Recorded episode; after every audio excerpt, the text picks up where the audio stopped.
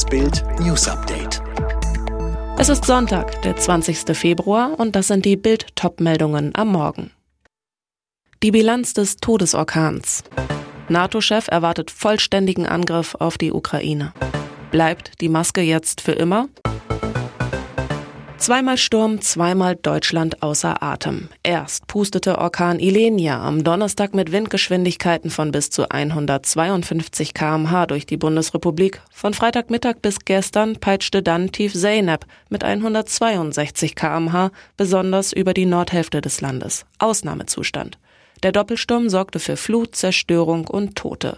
Allein in der Hauptstadt zählte die Feuerwehr von Donnerstag bis gestern Mittag 7800 Einsätze 3200 davon wetterbedingt. Besonders schwer getroffen wurde auch der Norden. Der höchste Wert wurde laut deutschem Wetterdienst Samstagnacht mit rund 162 kmh am Nordsee-Leuchtturm Alte Weser gemessen. In NRW führte der Sturm zu insgesamt 300 Verkehrsunfällen. Die Feuerwehr rückte zu über 12.000 Sturmeinsätzen aus. In Essen wurde Freitagabend ein Mann von einem herabstürzenden Dachziegel am Kopf getroffen und schwer verletzt. In der von prorussischen Kräften besetzten Ostukraine spitzt sich die Lage weiter zu. Russland steht zudem mit 150.000 Soldaten an der ukrainischen Grenze. Die Kriegsgefahr ist enorm. Die NATO erwartet eine umfassende Attacke des russischen Militärs auf das Nachbarland Ukraine.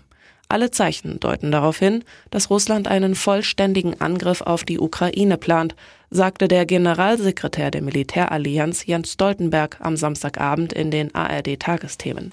Der Norweger, zurzeit Gast der Münchner Sicherheitskonferenz, sprach von einem fortgesetzten militärischen Aufmarsch. Es werden keine Truppen zurückgezogen, wie Russland das angibt, sondern es kommen neue Truppen hinzu. Aber Stoltenberg hält trotz der drohenden Eskalation weiter an einer politischen Lösung des Konflikts fest. Wir wollen Russland dazu bringen, den Kurs zu ändern und sich mit uns zusammenzusetzen. Die einen sind schwer genervt von der Maske, die anderen wollen sie partout behalten. Jetzt dringt die Politik darum, ob, wo und wie lange wir Maske tragen müssen. Denn am 20. März laufen alle Corona-Maßnahmen aus. Die Ampelregierung berät jetzt darüber, welche Basisschutzregeln weiter möglich sein sollen. Am meisten Maske wollen die Grünen. Familienministerin Anne Spiegel sagte in der Bild am Sonntag, ich würde es begrüßen, wenn an Schulen und auch sonst noch weiter Masken getragen würden. Maske ja, aber an weniger Orten, das möchte die SPD.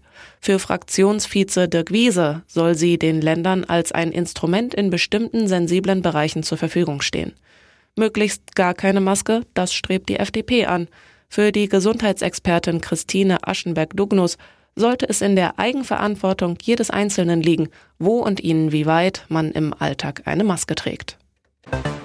Wir alle leben auf der Mutter Erde und die braucht uns ganz doll im Moment. Das sagt die 37-jährige Domitila Barros, frisch gekürte Miss Germany 2022. Ihre Kindheit verbrachte Domitila Barros in einer brasilianischen Favela, die Schusslinie genannt wurde. Später brachte sie Straßenkindern das Lesen und Schreiben bei.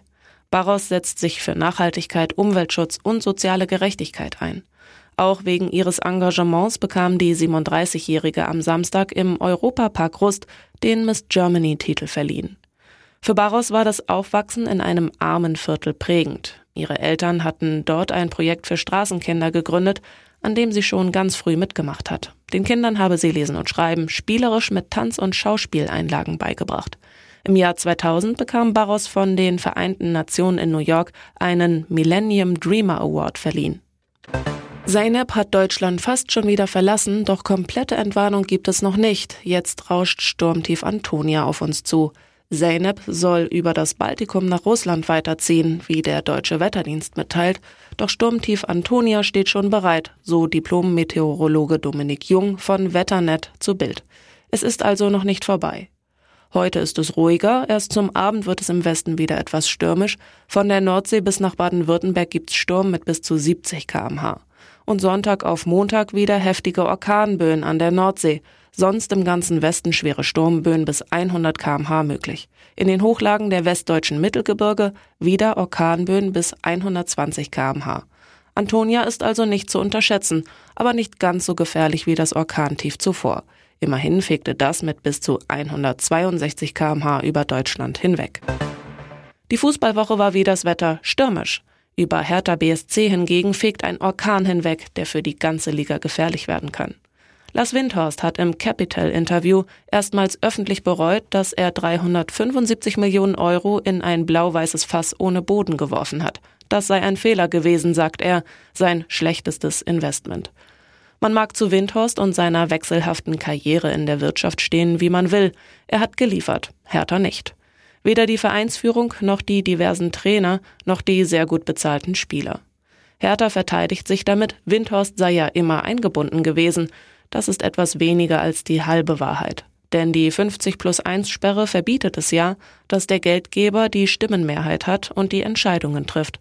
Der Fall Windhorst könnte all jene abschrecken, die bereit wären, unter 50 plus 1 Bedingungen Geld zu investieren.